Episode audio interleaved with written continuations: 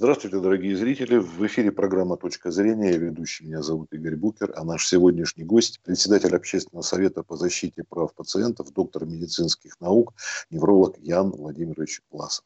Здравствуйте, Ян Владимирович. Добрый день. Появляются сейчас сообщения, ну, мы знаем, что на протяжении уже, наверное, с декабря две тысячи девятнадцатого года все больше и больше о ковиде, о его мутациях, о разновидностях. И вам что-нибудь известно, например, чем новые симптомы новых штаммов вируса могут отличаться от тех, которые уже известны? Если нет, то каковы вообще в целом симптомы заражения ковидной инфекцией? Ну, вообще ковидная инфекция достаточно известная среди вирусологов, иммунологов. Сам я, напоминаю, таковым не являюсь. Но, в общем-то, приходится сейчас много э, в этой теме, э, собственно говоря, вращаться. И, соответственно, кое- кое-что, конечно, мы можем друг другу сообщить. Но, по большому счету, вопросы, связанные с коронавирусом, они появились только вот в том году. В общем-то, считалось раньше, что, это, что эти штаммы достаточно редкие к человеку, они достаточно редко имеют хоть какое-то отношение. В основном они, как бы, это заболевание больше похоже на зоонос, то есть им болеют животные, там разные птицы, грызуны, лит, летучие мыши. Вот. И, конечно, часть конспирологических теорий, они, возможно, правы с тем, что много в этом искусственного, но нам никто же всерьез это не говорит. И до того, как не появились какие-то официальные заявления, об этом, в общем-то, говорить, наверное, было бы неправомерно. Мы можем просто рассуждать.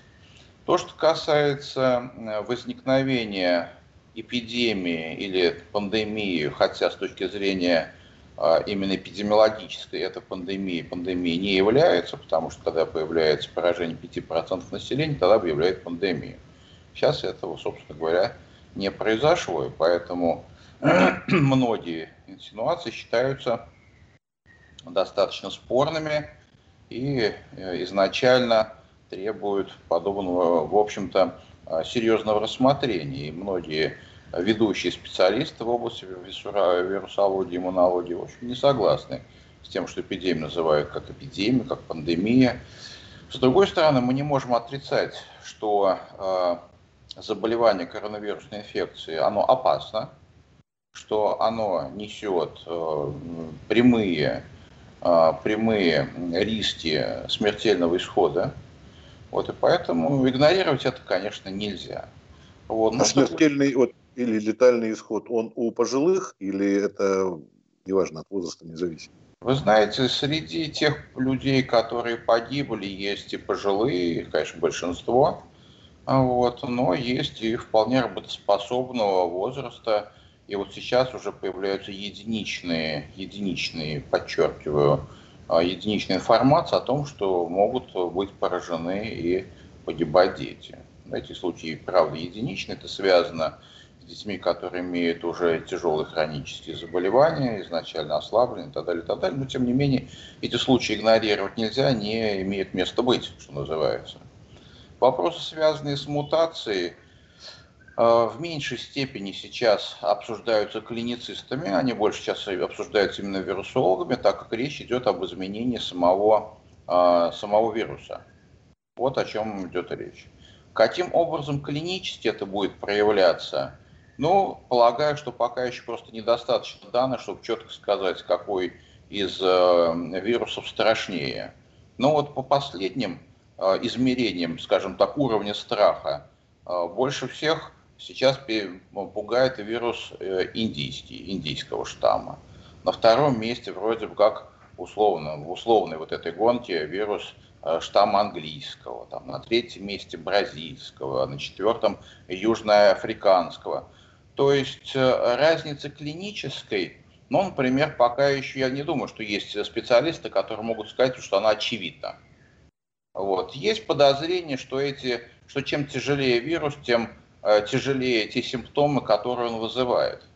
Вот. Ну, а тот вирус, которым уже основное количество россиян переболело, он вызывает, конечно, поражение практически всех органов и систем, начиная с мозга, заканчивая печенью и, безусловно, легкими. И связано это с поражением сосудистой системы, с отложением, скажем так, железа, то есть появляются ферритины, появляются тромбообразования в сосудах, возникает изменение состояния легких, там адка возникает фиброз, поражается мозг. То есть на самом деле неприятная очень инфекция это.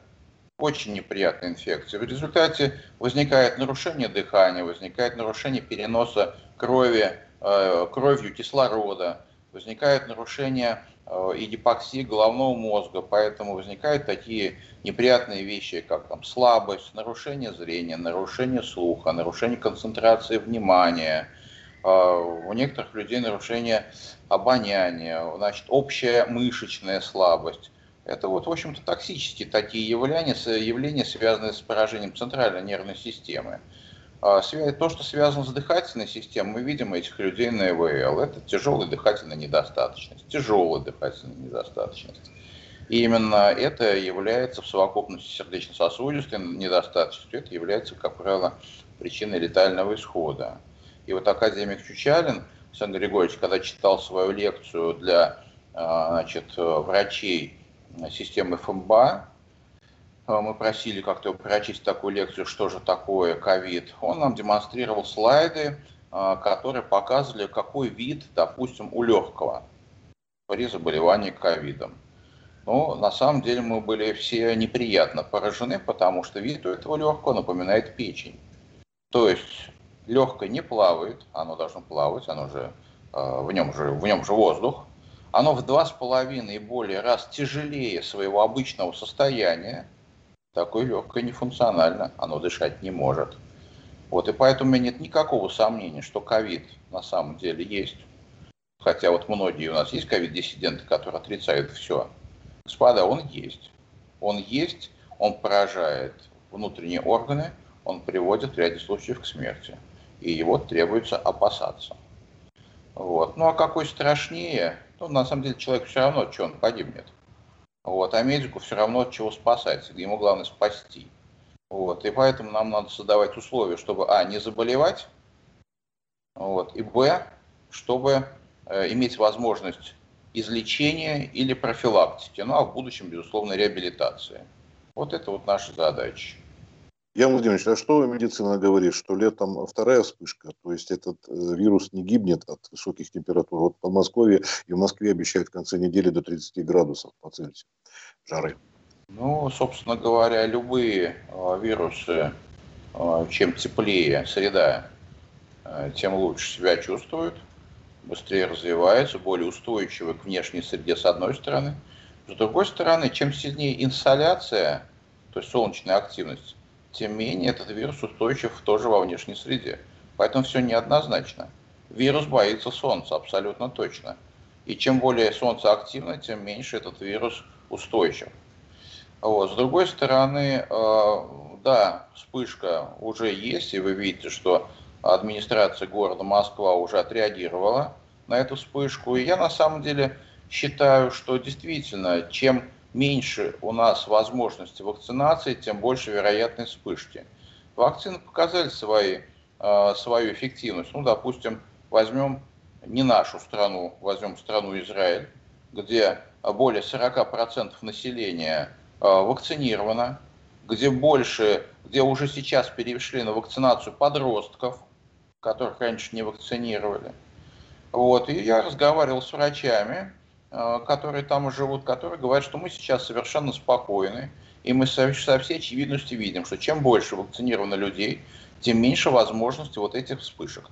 При том, что мы понимаем, что те вакцины, которые сейчас есть, это незаборные вакцины, то есть эти вакцины, в общем-то, не предотвращают заражение, но они абсолютно точно снижают восприимчивость к вирусу, это раз. И второе, они делают течение заболевания максимально э, легким. Это два. Вот. И поэтому то, что у нас сейчас до сих пор население приходится уговаривать вакцинации, ну, на самом деле С одной стороны, мы говорим о том, что мы не умеем работать с населением. С другой стороны, что те меры, которые сейчас принимаются с точки зрения информирования, самое главное, информирование врачей. Если у нас сами врачи говорят, что вы, не, вы сейчас пока подождите, вы сейчас не делаете вакцину, мало ли что. Это что, нормальный врач может сказать? Это может сказать только тот врач, который не имеет никакой информации реальной о том, каким образом происходит вакцинация, что происходит с вакцинируемым и каким образом происходит реакция на тот же вирус. Поэтому пока мы не обучим врачей, именно врачей, врачей, студентов, то есть медицинский персонал, которые должны быть проводниками вот этой идеи вакцинации, мы ничего не получим. Насколько я знаю, в Израиле как раз поют такие осанну, да, вакцине фирмы Pfizer. Это верно, она эффективность свою доказала, и в сравнении, скажем, со спутником ВИ. Да, я не думаю, что они сколько-нибудь сильно разные. Все вакцины примерно одинаковые, это все убитые штаммы. Вот, а в спутнике ВИ присутствует только а, этот вектор, так называемый, но это вирус, который мы встречаем каждый день, от которого уже давно никто не болеет. Вот, поэтому и у, и у Pfizer убитые штаммы, и у нас убитые штаммы, или часть штаммов. Вот, поэтому с точки зрения сравнения вакцины абсолютно одинаковые. А что касается регионов вот, российских, где-то больше вспышки, где-то меньше, что-то показали вот последние данные? Мы с вами понимаем, что Россия все-таки одиннадцать часовых поясов, и, собственно говоря, пока там докуда докатится. Он, когда у нас была первая волна, значит, в, допустим, в центральных регионах, там Москва, Поволжье, то все, что находилось за Уралом, они были, что называется, даже и, и не подозревали, что называется, что такое существует. Там были фактически нулевые данные. Как-то Москва первая, после первой волны стала, что называется, очищаться, то есть уменьшилось количество красных зон, уменьшилась смертность. В общем-то, люди стали на улицу выходить. На Урале и ближе к Преамурью, и тогда дальше, значит, появились уже серьезные проблемы. Но она так и будет кататься с опозданием. Это, собственно, обычное нормальное состояние. Вот. И я сейчас думаю, что если сейчас в Москве пошла волна, наверное, сейчас за Уралом у нас небольшой спад. Месяца через полтора-два ситуация будет иной. Спад будет в Москве, там будет повышение. Это естественные волны. Ну, вот Краснодарский край, я знаю, двадцать пятого губернатор издал постановление двадцать пятого июня, пока введены такие же ограничительные меры, как и в Москве. Ну, на самом деле, насколько важно иметь синхронные ограничения, я вот здесь, наверное, не скажу, поскольку, поскольку э, с учетом э, это надо реагировать на э, цифры смертности. Если цифры смертности полезли вверх, ну тогда да, надо вводить меры. Если цифры смертности полезли вверх в Москве, а у тебя там в твоем регионе пока этого нет, ну, конечно, можно это все делать превентивно, но с осторожностью, потому что, в общем-то, недовольных достаточно много. Вот, и здесь надо как бы не перегнуть палку. Ну вот мы буквально сегодня беседовали со специалистом по Северной Корее. Известно, что они отказались посещать Олимпиаду, Олимпийской сборной Северной Кореи, в связи с тем, что пандемию, или там, эпидемию, или как угодно. А у них проблемы с вакцинами, кстати. Ну, потому что страна не богатая, санкции введены, в общем, есть проблемы. И вот они решили уберечь себя и не едут на Олимпиаду. Как вот вообще с путешествиями, с этими вот другие страны? Знаем, что серьезное в Турции, да, положение с С этими, с ковидом и с миром. Ну, да, Турция является прекрасным ответом на ваш вопрос. Вот. Турция открыла границы раньше всех, побоялась пропустить туристический сезон. Вот к ней все и поехали. Там все поехали, там все встретились. И вот теперь Турция полыхает хуже, чем до того, как закрылась. Вот вам туризм. Вот. Я думаю, что подобного рода меры, как э, запретительные, э, они вполне уместны. Конечно, очень жаль. Очень жаль, но жизнь людей дороже. Поэтому ну, я считаю, что вполне уместно какие-то вещи запретить. Массовые мероприятия могут вполне попасть под, этот, под эти санкции.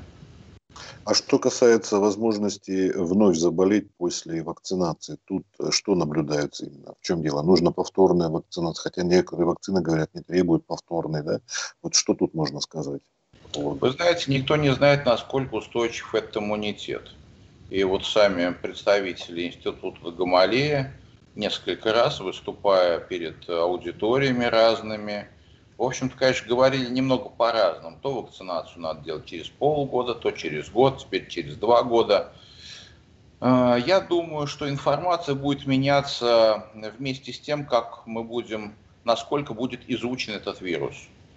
То есть сейчас вот сходу сказать, насколько продлится, насколько устойчив будет иммунитет, сложно. Потому что мы знаем, вот люди некоторые переболели ковидом, и у них иммунитет сохраняется на очень высоком уровне, количество антител у них высокое. И, собственно говоря, так сказать, им иммунологи не рекомендуют вакцинироваться, потому что у них напряженность иммунитета так высокая. Точно так, в таких же условиях, схожие люди, абсолютно, вот, ну, чуть ли не соседи, все такое, также переболевшие, могут иметь очень низкие антитела. То есть все это достаточно индивидуально, с одной стороны, и поэтому для того, чтобы человек принял решение, вакцинироваться ему, не вакцинироваться, в том случае, если он уже хоть раз вакцинировался, я имею в виду, но ему надо сделать анализ антител, показать.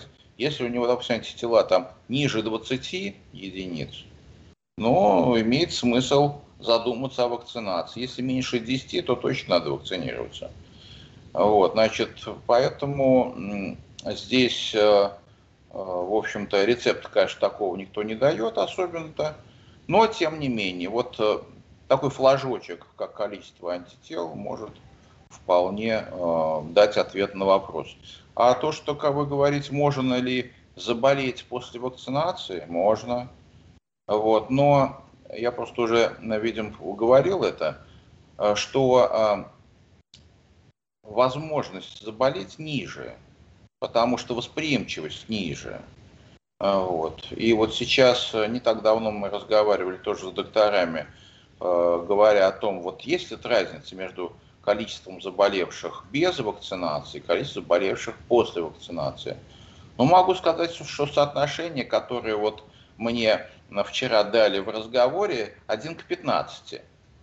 То есть на пятнадцать заболевших невакцинированных, один имеющий заболевание после вакцинации, но при этом течение вируса у них очень как разное. То ли человек, который вакцинации, с вакцинацией достаточно прилично переносит это заболевание и, в общем-то, практически не болеет. Тяжело, я имею в виду.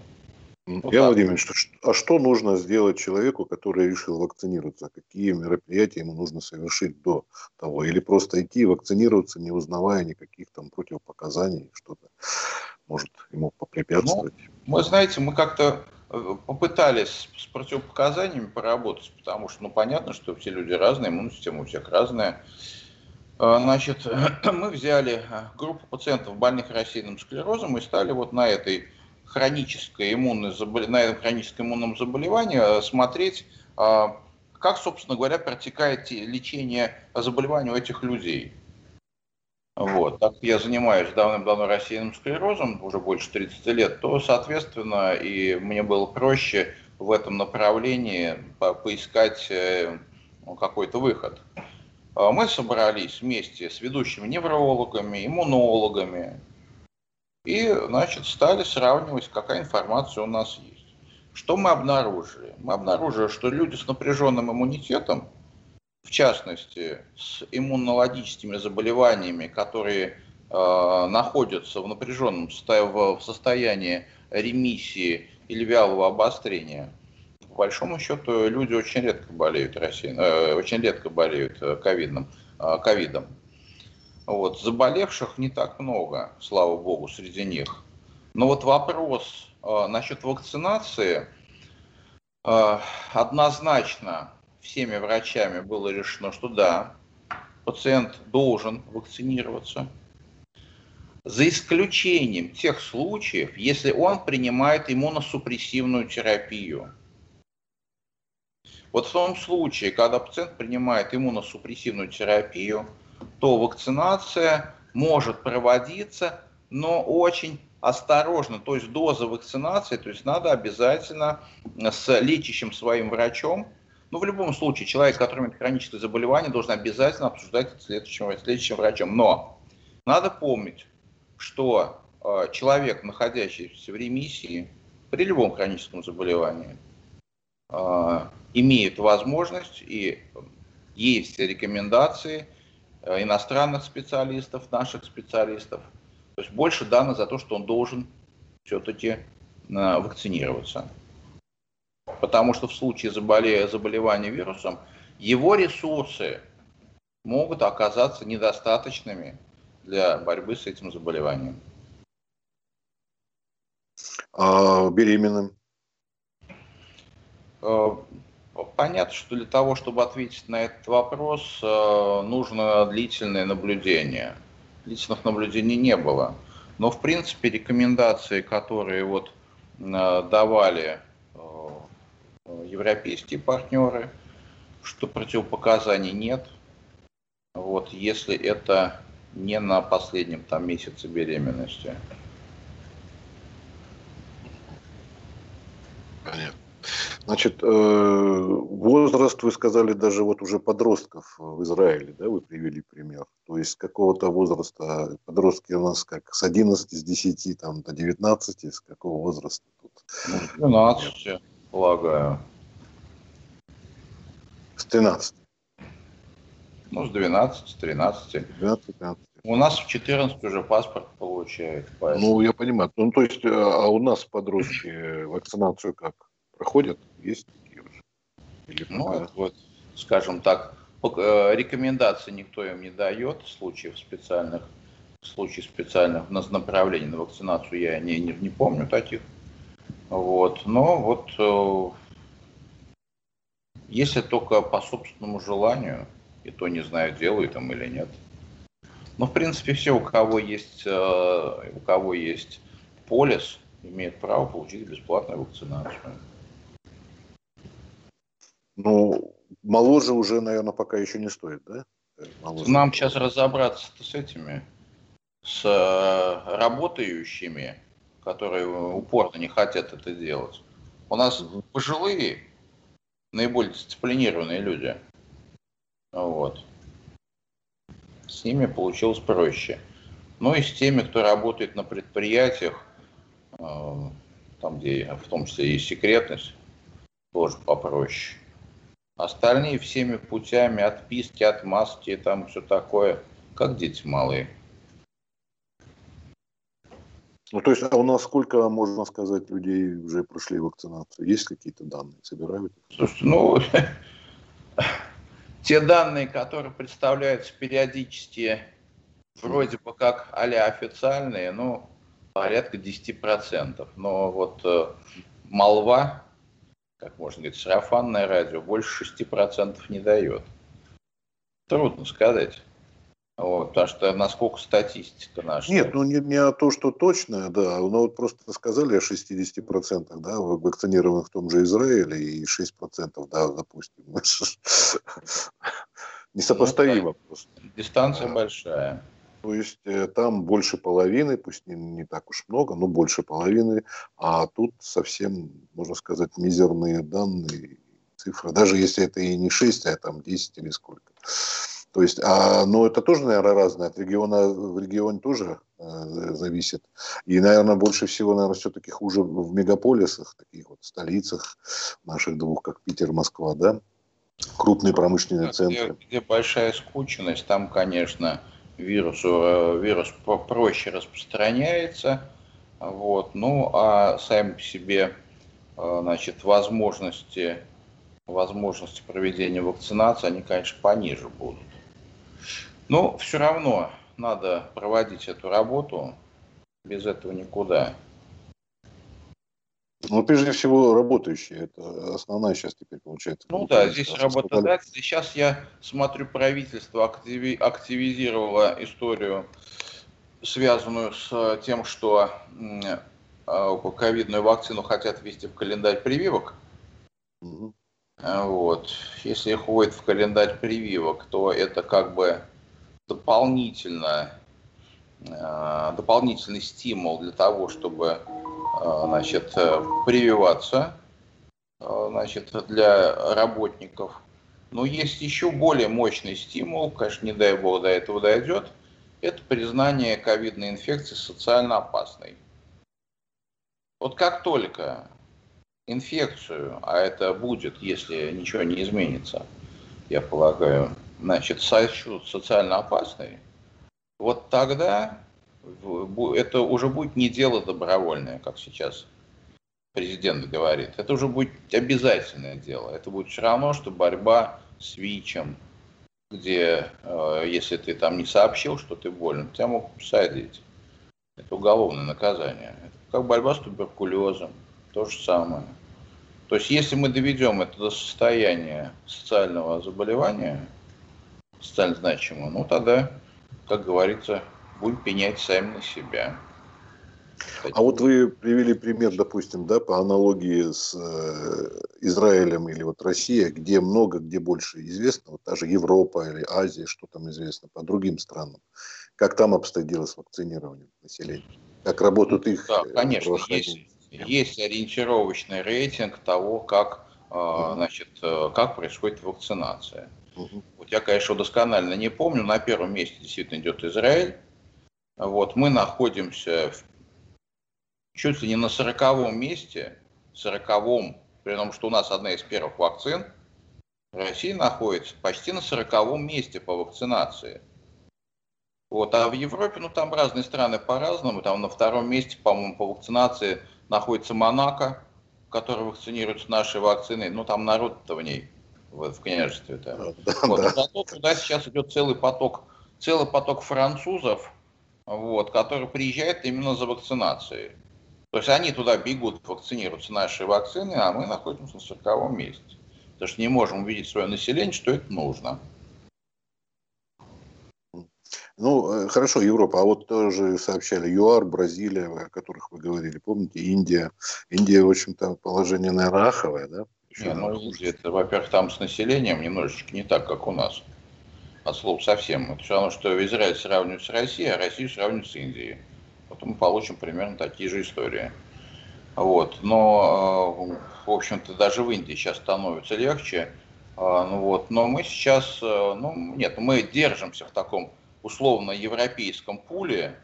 Вот. Но, собственно говоря, мы, мы же понимаем, что сороковое место среди там двухсот с небольшим стран, это как бы... Нет, нет повода для того, чтобы считать себя там победителями или там еще как-то. Ситуация-то плохая.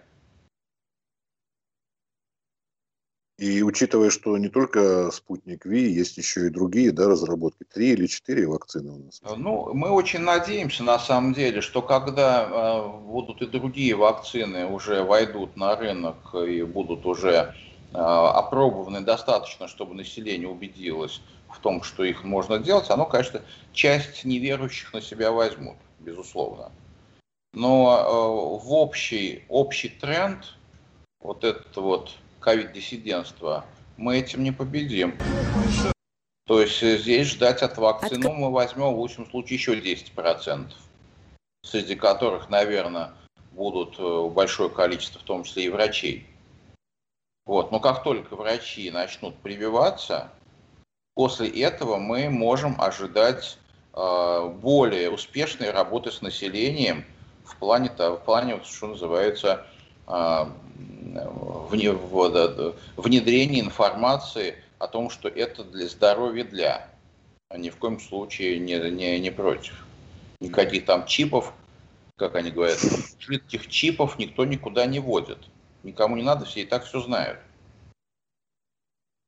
Ян Владимирович, в заключение тогда, если мы уже с вами поговорили о том, что нужно сделать перед тем, как идти вакцинироваться, что э, делает человек после? Какие вы бы пожелания или рекомендации врачебные дали бы человеку, который сделал вакцину, привился?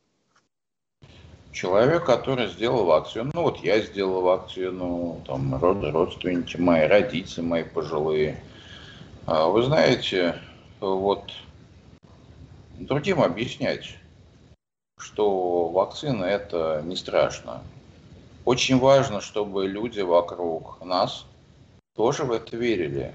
Конечно, в медицине шестьдесят процентов веры, что называется, тридцать процентов везения, десять процентов реального влияния лекарственного препарата. Но вера – это шестьдесят процентов. Вот. Я считаю, что на самом деле вакцинироваться надо. Для тех людей, кто все-таки перенес, перенес ковид, через какое-то время после перенесения заболевания надо сделать анализ антител. И если их недостаточно, все равно вакцинироваться. Для тех, у кого есть остаточные явления, они есть практически у всех. Часть из них мы еще пока не видим, но они могут появиться. Нужна реабилитация. Причем реабилитация в данном случае это означает работа с сердечно-сосудистой системой, работа с легочной системой, работа по восстановлению различного рода навыков. Мы знаем, что вот несколько было интересных описанных случаев в Соединенных Штатах, когда медицинская сестра, хирургическая медицинская сестра после перенесенного ковида напрочь забыла свои навыки операционной сестры. Когда... когда пианист, ну, там, может быть, он был не великий пианист, не имеет значения, но музыкант, который всю жизнь занимался, когда работал на фортепиано, напрочь позабыл свои навыки музыканта. Слушайте, ну, чудес на свете не бывает, но вот это, пожалуй, те неприятные особенности у этого заболевания, которые у не, далеко не у всех еще проявились. Вот, поэтому, конечно, реабилитация нужна, и я думаю, что система здравоохранения сегодня увидела свои прорехи. В общем-то, она и так не идеально была. Вот, а здесь еще больше увидели сложности. Надо бросать сейчас много сил на то, чтобы это исправлять. А Министерство финансов, которое у нас привыкло экономить на социальных программах, перестать заниматься экономию на социальных программах, потому что то, что они на социальных программах наэкономили, это означает, что они в социальные программы не довложили, в том числе в ситуацию с ковидом. Напомню, что в том году был сэкономлен триллион на социальных программах. А то, что вы вот, привились, вы какие-то, как говорит, ковид-паспорта, условно так назовем. Да, обязательно. Значит, дают, дают ковид-паспорта, сертификаты. Ну вот, сертификат я взял, а вот на госуслугах надо еще получить этот э, паспорт. Ну пусть будет, господи, если будут какие-то ограничения, это будет уместно. Если ограничений не будет, значит будет напоминанием лежать. Вот. А если будут ограничения для тех, кто э, не, э, значит, не прошел вакцинацию, ну вот, ковид-паспорт, ковид-паспорт может вполне оказаться пропускным документом куда-то. Его нужно, его нужно будет получать в госуслугах или можно электронным? На госуслугах его можно получить, по идее, его должны прислать. Я еще вот эту процедуру не освоил, потому что мне угу. в поликлинике сразу выдали просто, просто паспорт, документ с печатью, что я там тогда-то тогда-то была первая, потом была вторая, вот тебе печать поставили, как бы у меня он есть на телефоне, то есть эта вот штука есть. А в госуслуги, да, я просто забываю, надо залезть и, собственно говоря, его себе... А вот что касается, если, допустим, человек собрался сейчас, вот уже курортный сезон, у нас есть, хоть в некоторых местах еще продолжают какие-то ограничения, сделать перед поездкой куда-то? Или не стоит? И за сколько, если делать? Слушайте, ну там между первой и второй прививкой от двадцати до шестидесяти дней. Смысл делать первую, ну, смысл для себя есть. С точки зрения, э, так сказать, с поправкой на поездку, я думаю, нет. Либо ты делаешь, либо ты не делаешь. То есть, э, я вот здесь, например, не очень понимаю э, причину. Надо сделать, сам по себе делаешь. Сделал, хочешь, съездил. Надо просто помнить, что после прививки могут быть небольшие побочные эффекты. Вот, а, допустим, произошел, зашел в аэропорт. А у тебя там температуру померили, а у тебя температуру, он тебя развернули, ты никуда не поехал. Ну, такая история может случиться. Вот. Поэтому, конечно же, надо просто все продумывать. А так связи с поездкой я никакой не вижу. А сертификат получает человек уже после второй? Ну да, прям делают вторую прививку и тут же дают сертификат. А после первой никаких отметок или где-то в личном? После первой отметка только в поликлинике у врача, который делал. Угу. То есть никак э, не докажешь, если ты идешь на рейс самолета, у тебя температура условно, да, что ты привился, вот у тебя побочный эффект. Сертификат. Да, да, с этим сложно. Но даже если пришел с, с температурой, со справкой, то зная, что может быть повторное заражение, все равно развернут. Даже при наличии сертификата и даже... Ну, вот, температура-то температура есть, есть. Носителя может быть, можешь. До свидания. Ну, потенциально, да, хотя температура может быть не только от этого, наверное. Но... Конечно. Ну, кто там будет разбираться? Ну, понятно, да, понятно. Хорошо, спасибо большое за беседу. Я думаю, что, наверное, какая-то часть тех, кто нас слушает, последует вашему совету и пойдет вакцинироваться. Хорошо, спасибо. Не, не буду, но призываю подумать. Да, спасибо большое. Ну, почему не призывать? Если чем больше вакцинировать, все-таки меньше вариантов. Да? Ну, скажут, что я рекламой занимаюсь, продвигаю, так сказать, непонятные технологии этих пришельцев. Так я нет. Ладно, спасибо, Ян Владимирович, за беседу. Всего доброго. Спасибо. Здоровья вам. Да. До свидания. Спасибо.